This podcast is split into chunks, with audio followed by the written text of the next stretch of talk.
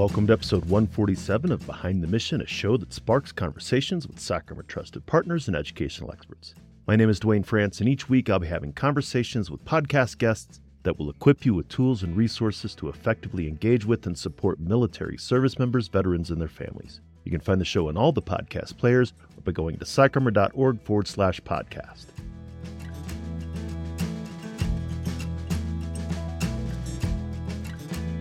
Thanks again for joining us in Behind the Mission. Our work and mission are supported by generous partnerships and sponsors who also believe that education changes lives. Our sponsor this week is PsychArmor, the premier education and learning ecosystem specializing in military culture content. PsychArmor offers an online e learning laboratory that's free to individual learners as well as custom training options for organizations.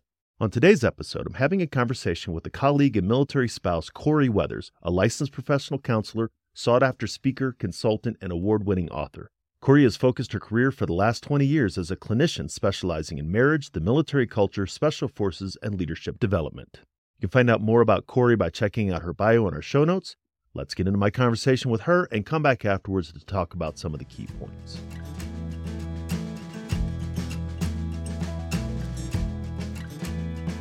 Corie, so glad to be able to have a conversation with you today. I'm excited to introduce you to the audience because we're colleagues, but we also have a connection and that your husband was one of what I consider one of my three chaplains in Afghanistan.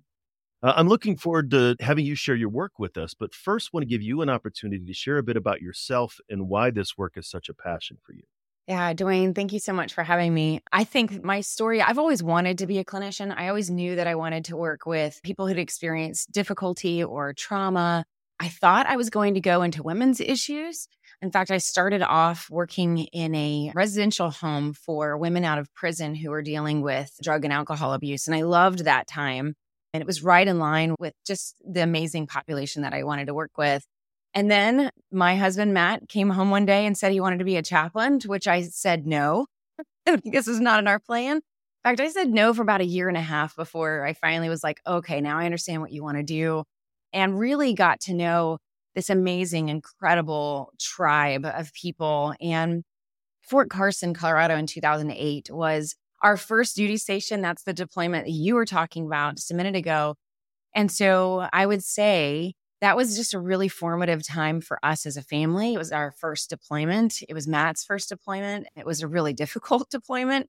We didn't know that that was not out of the ordinary. That was not the normal deployment experience. And so that just set us and set me on this trajectory of wanting to serve this tribe. I know the amazing people that Matt was serving with was definitely I wanted to work with service members, but back at home from my perspective, while I was, you know, wrangling two toddlers and trying to get through deployment, really relying on my neighbors and on the community for not just community, but also support and well-being it really just changed the trajectory of my life. And it changed everything that I understood about people, about relationships, about the importance of community. And ultimately, I think it changed my perspective of my career. And it was just that was the group of people that I wanted to serve, this amazing tribe that I both got to live in and work with.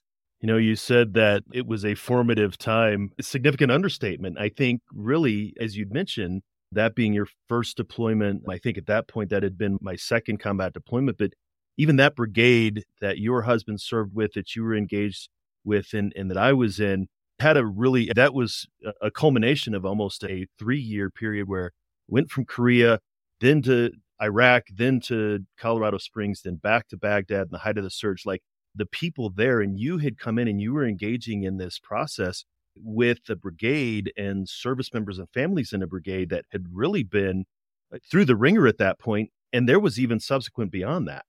Yeah in fact when we came in we had already goodness there was so much going on at home even before the deployment. The deployment like we said was very challenging. We had a mass casualty that we as a group back at home that was prepared fully with care teams in case we did have any service members that we lost we weren't even prepared for the scale that we needed to go through in serving in a mass casualty. And we ended up from home needing to figure out how to get the whole installation involved. I was pulled into a press conference. It just was like a very interesting way to initiate a family into this culture. But you're right. Like everybody coming in, I think, was war weary already. And then coming out of that and continuing after that, not only that brigade in particular, did they deal with a whole lot more after that. But we were then, we went to Fort Stewart after that and just we continued to see force wide just this we were well into that first decade of a two decade war and it was just a significant time of weariness i think we were all approaching burnout i'm definitely going through a mass amount of grief so it was an intense time but i think that when going back to the helping profession and what it means to serve this tribe number one just incredibly inspired by the level of grit and ability to move through difficult things was inspiring, but also the compassion I think that it stirred up in me of what are the limits? And I think that's something that's inspiring me today. Like, what are the human limits that a person and a community and a cohort, a culture, even what are the limits of what we can ask of a group of people before we need to talk about what does wellness look like? What does restoration look like? And what does moral injury look like? All of those big questions that I know that a lot of people are starting to wrestle with now. It's a really interesting concept, this idea of resilience born out of adversity, right? I describe it as coming out the other side of the valley of death. But you're absolutely right. You come out of some really difficult, challenging situations. Combat, we're talking here specifically, but that anything that happens, these stressful things that happen in people's lives, and then you come out stronger but then you can't just keep piling on top of that. You can't just keep stacking things on top because, as you said, there is a limit on the farther end of that beyond the valley of death. Yeah, I agree. You know, I think we as humans are hardwired for struggle. That's, I think, a Brene Brown quote. We are hardwired to endure suffering and grow from it and build character from it. I, all of those things are true. But I think that there needs to be a process of restoration, a process of healing that comes on the other side of that. I think without that, that's where you see this compounding effect of where we do get into whether it's post traumatic stress or we get into some issues of depression, anxiety, or some of those other issues that come up when we've not either known how to restore or heal, or there's no process up as a part of that, especially if you're just compounding trauma after trauma or what I think this, this culture has been through, which is just even just the compounding stress over time and no rest or no ability to process all of that in a healthy way. We are known, especially the active duty community, is known for picking up and moving to the next location and starting over again.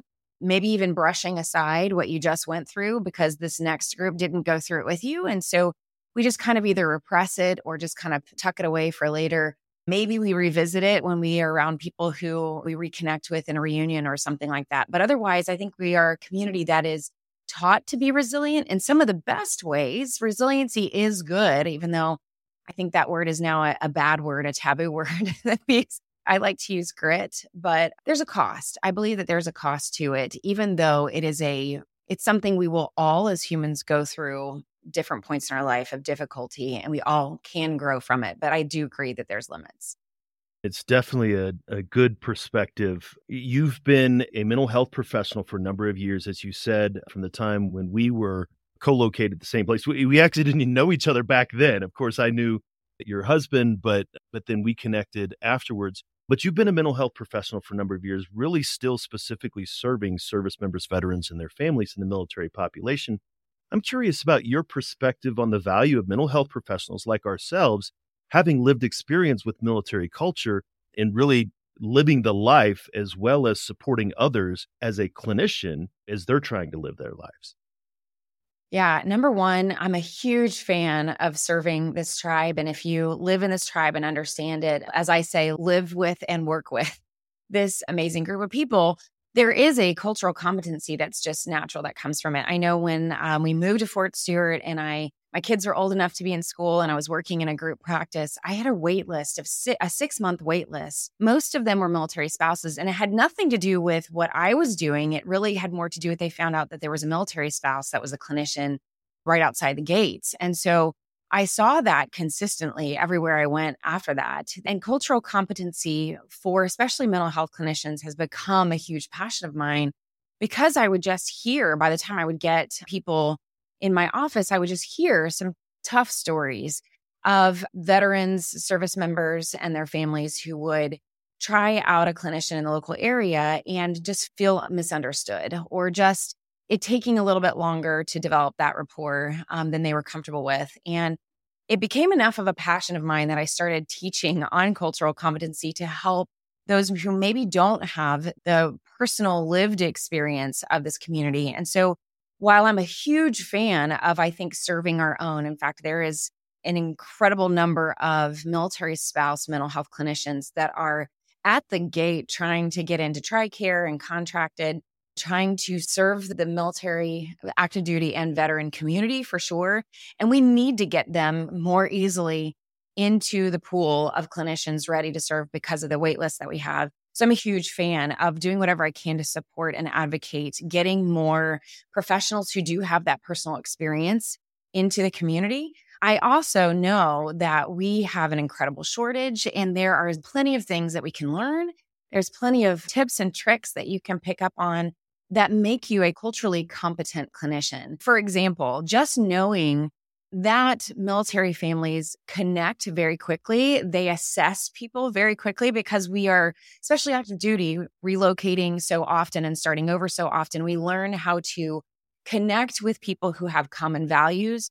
We discern whether or not you're a trusting person. And usually, I think it really comes down to those common foundational values of right and wrong and service. And that's the good news is that as a provider, you have a servant heart you have a desire to help people. And I think that's one of the big values that brings service families into the community in the first place. And so finding that common ground on what we believe in is a huge thing that you can share that develops rapport really quickly. But I think the main thing is we as service families within five minutes, maybe 10 minutes, discern whether somebody is truly there to serve for the right reasons, whether or not they care and are interested and have curiosity and whether or not they're ready to get going. I have clients that tell me all the time that they're ready to start working on whatever it is that they want to work on or what they're bringing to the table in that first session. Like if it takes five sessions just to build rapport and get going, they're going to get impatient. So I often tell clinicians when we're talking about cultural competency, establish that rapport very quickly, get going, at least in that first session, giving them something to work on or just showing that you're curious. And I think that's what it really comes down to is are you curious? Are you willing to learn? Are you open to asking questions? Even I have to be able to say that I don't know everything there is to know about this community. And so being willing to lean in with curiosity and learn someone else's story and learn the things that I may not know and be open to whether or not my assumptions may be driving the train instead of that curiosity is a great kind of tip for those who, who are trying to build that competency that you absolutely are valuable and needed. Yeah, I, I, really agree. I think the benefit of the shared background knowledge that those with lived experience have, I mean, that's really the shortcut is that they don't have to explain ETS, PCS, all the acronyms to you, right? There is a measure of shared background knowledge but there's also shared aspects of the culture as you're talking about the let's get down to business. We've got urgent things to discuss. And so eh, I, I really appreciate that perspective. It's very valuable. So you've written multiple books. The latest is recently released as we're recording this. It's called Military Culture Shift The Impact of War, Money, and Generational Perspective on Morale, Retention, and Leadership. Interestingly, the words mental health are nowhere in that title. I'm interested to hear about the book and why you thought it was an important discussion to have at this time. Yeah, first of all, it's such a long tagline that goes to the book. But really, we're really trying to highlight what is a very deeply complex and multi layered book, but story. I think the easiest way to describe this book, especially as it relates to mental health, is after 15 years of working with this culture of all, working with all the branches at various ranks from our youngest enlisted all the way up to our senior leadership. I really spent um, a lot of time not only working in the counseling office, but traveling and speaking, having conversation at the lunch table with different people, like just really collecting stories and collecting information and, and just me leaning into that curiosity to try to understand this community better. And I really took a clinical approach, almost like an organizational psychology approach to the culture and I wanted to zoom out and understand like what are the shifts and changes that have happened in this community because what I found was especially recently there's a lot of clashing of generations happening which is normal I think as young generations come in there's always going to be a clash with older generations but when you have a culture like the military community that is really steeped in tradition, a certain way of doing things. There's a lot of structure, there's a lot of regulations, there's a lot of order, and even subtle rules of things that you do and don't do. It's really difficult to shift that culture, and they tend to be slow in in shifting things and mirroring what's happening in the civilian community. So I was beginning to see generations clash, values start to clash, a lot of confusion that was happening. And starting in 2011, shortly after the deployment that you and I were talking about a few minutes ago, I was noticing some shifts that were happening in the culture as that community that I told you about that just was so amazing during that first deployment for me was starting to disintegrate in other in other installations that we would go to people weren't coming out of their homes kids weren't playing as much on the playground things were starting to shift and i took note of that and I basically zoomed out and almost like a clinician looking at the culture, what's going on. So when people come in for counseling, they bring these set of symptoms and issues and they're the, the things that they're struggling with. And they're basically saying, please help. This is going on in my life and I want it to look different. And I almost imagine in my mind if the military culture was coming into my office and was saying, here's all the things that we're going through. We've got recruitment issues, we've got retention issues, morale is going down people are leaving, families are burned out. There's all these issues that are happening. Our military kids are now being researched as having more diagnoses and more issues with mental health than ever before. So all these presenting issues are coming into my office. Then as a clinician, we probably would write down, okay, let me get tra- a track of everything that you're saying. And then I would pause and I would go, tell me your story. Tell me, how did we get here? Before I would ever come up with solutions. And maybe like those listening, I found myself frustrated as I would hear in the news or in articles the DoD specifically doing the best that they could, honestly, to address these issues, kind of like whack a mole with one singular issue at a time. Like we're going to try to address suicide, we're going to try to address sexual harassment. When the complexity of really everything that was going on was a lot messier than that, and it was a lot more compounding variables. So the book is actually the story of how did we get to where we are right now? What are all the shifts that have happened over the last two decades for sure? But I actually go all the way back to World War One and the decisions that were made along the way to create what we have today and how some of those decisions influence what we're even seeing in the last 10 years. And so my goal is to really help anyone, any leader that's picking up the book really understand the person that's standing in front of them and how Gen Z has a different story than millennials and how Gen X has gone through something especially significant with boomers is coming out of the Gulf War and these two decades of the war on terrorism. So I really wanted leaders to understand the broader cultural story, but also the story of the person that's standing in front of them. Somebody once told me that the definitive books about conflicts are usually written 15 to 20 years after the conflict ends. If we think of the things they carried, came out in the 80s when the Vietnam, the height of the conflict was in the late 60s. Maybe I'm speaking of the future, this perhaps being definitive work. But this, but what you're talking about is uh, taking time to get a perspective on what's happened. And obviously, again, you and I from different aspects, this has been the first multi generational conflict in American yeah. history. The senior leaders at the beginning of Global War on Terror were Vietnam era leaders. They were platoon leaders and commanders in Vietnam when they the, we think about the chairman of the Joint Chiefs of Staff and senior NCOs.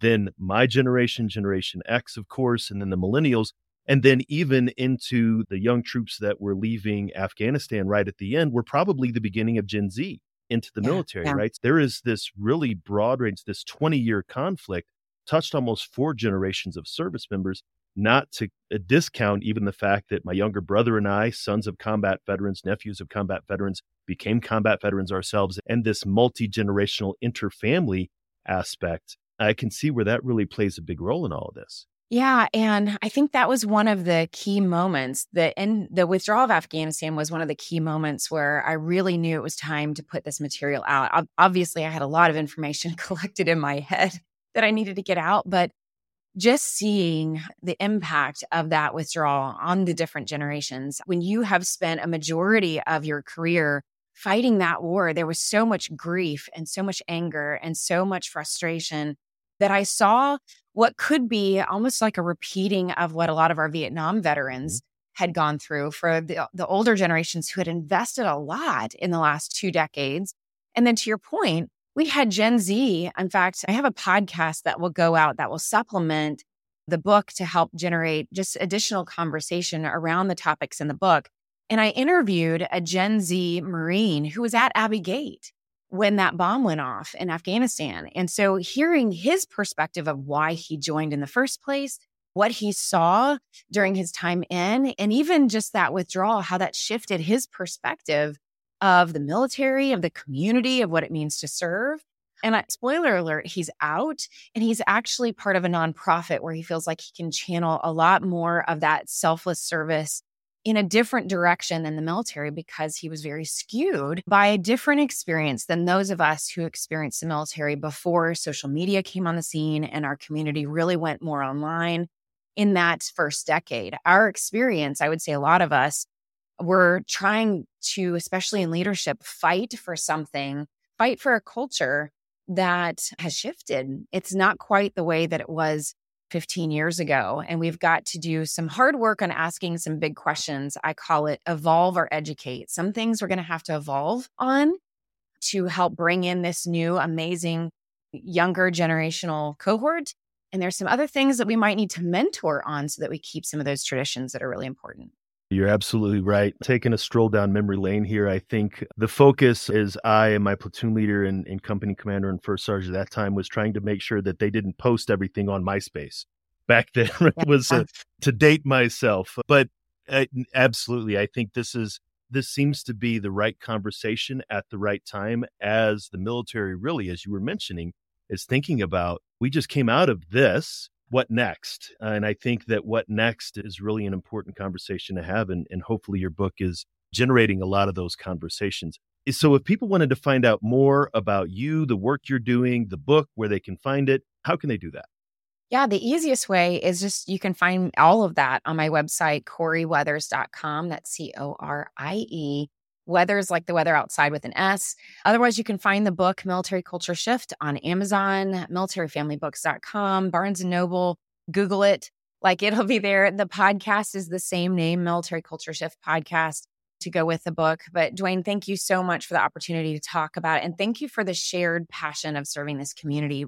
It really, I know, is something that's important to both of us, but this tribe is worth it they have done so much to serve our community and our country, and they deserve the very best. So thank you for having me. Absolutely. Thank you so much for coming on the show today.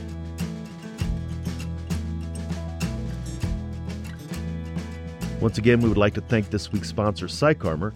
PsychArmor is the premier education and learning ecosystem specializing in military culture content. PsychArmor offers an online e learning laboratory that's free to individual learners as well as custom training options for organizations. I'm glad that you were able to learn about Corie, and hopefully, this has interested you in learning more about her and checking out her book. As you can tell, Corie and I are both passionate about serving the military affiliated population and feel strongly about the need for cultural responsivity in working with those who served and those who cared for them, which is also a passion for the folks at PsychArmor, of course. I'd like to take a few minutes to talk about the benefit of mental health professionals with lived experience in this community, like Corie.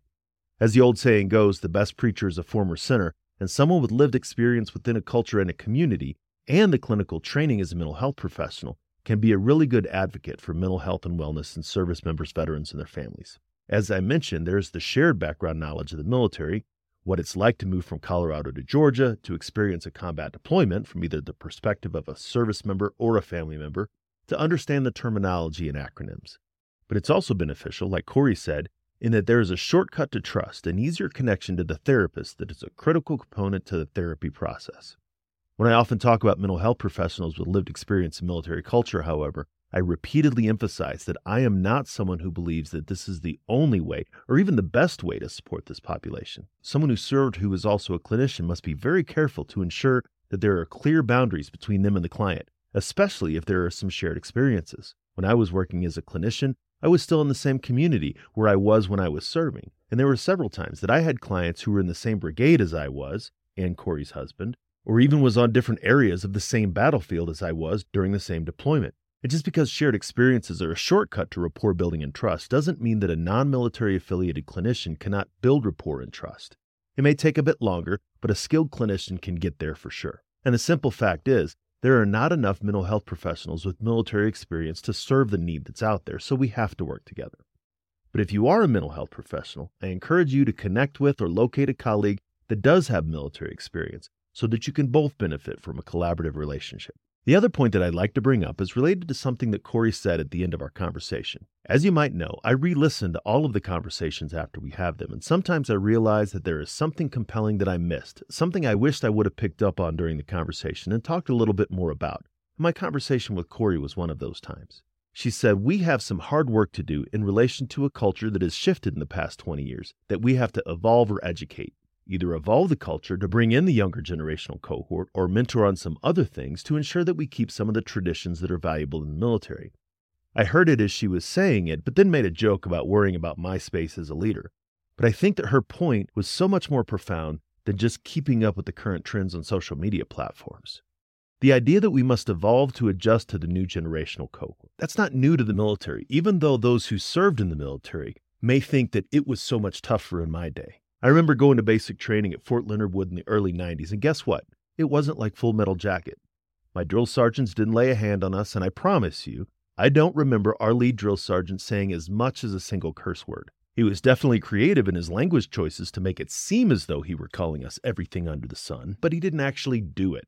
My point is, I might have been in the shift between the previous generation, the baby boomers, the Vietnam veterans, and my generation, Generation X and the culture in the Army changed significantly in the post Vietnam era with the rise of the all volunteer force in the 70s and the establishment of the Professional Non Commissioned Officer Corps, and arguably changes for the better. So, even in relatively recent history, there are examples of evolution to adapt the military culture to the incoming generations. At the same time, there needs to be education around why certain things are done and why it's important to keep the traditions that are so significant in the military.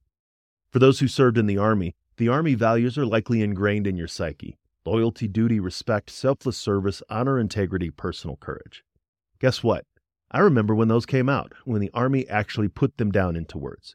I was on a training exercise in Hohenfels, Germany, and was reading the leadership field manual that had just been released. Yeah, I was that kind of soldier. And I remember reading those words and being struck by the truth of them. Yes, those values were values that I appreciated and attempted to embody. It's not that they were new per se, but they were finally incorporated into a concept, put into words that were easy for me to understand and share with others. That's an example of how I was educated about a culture that was relatively new to me.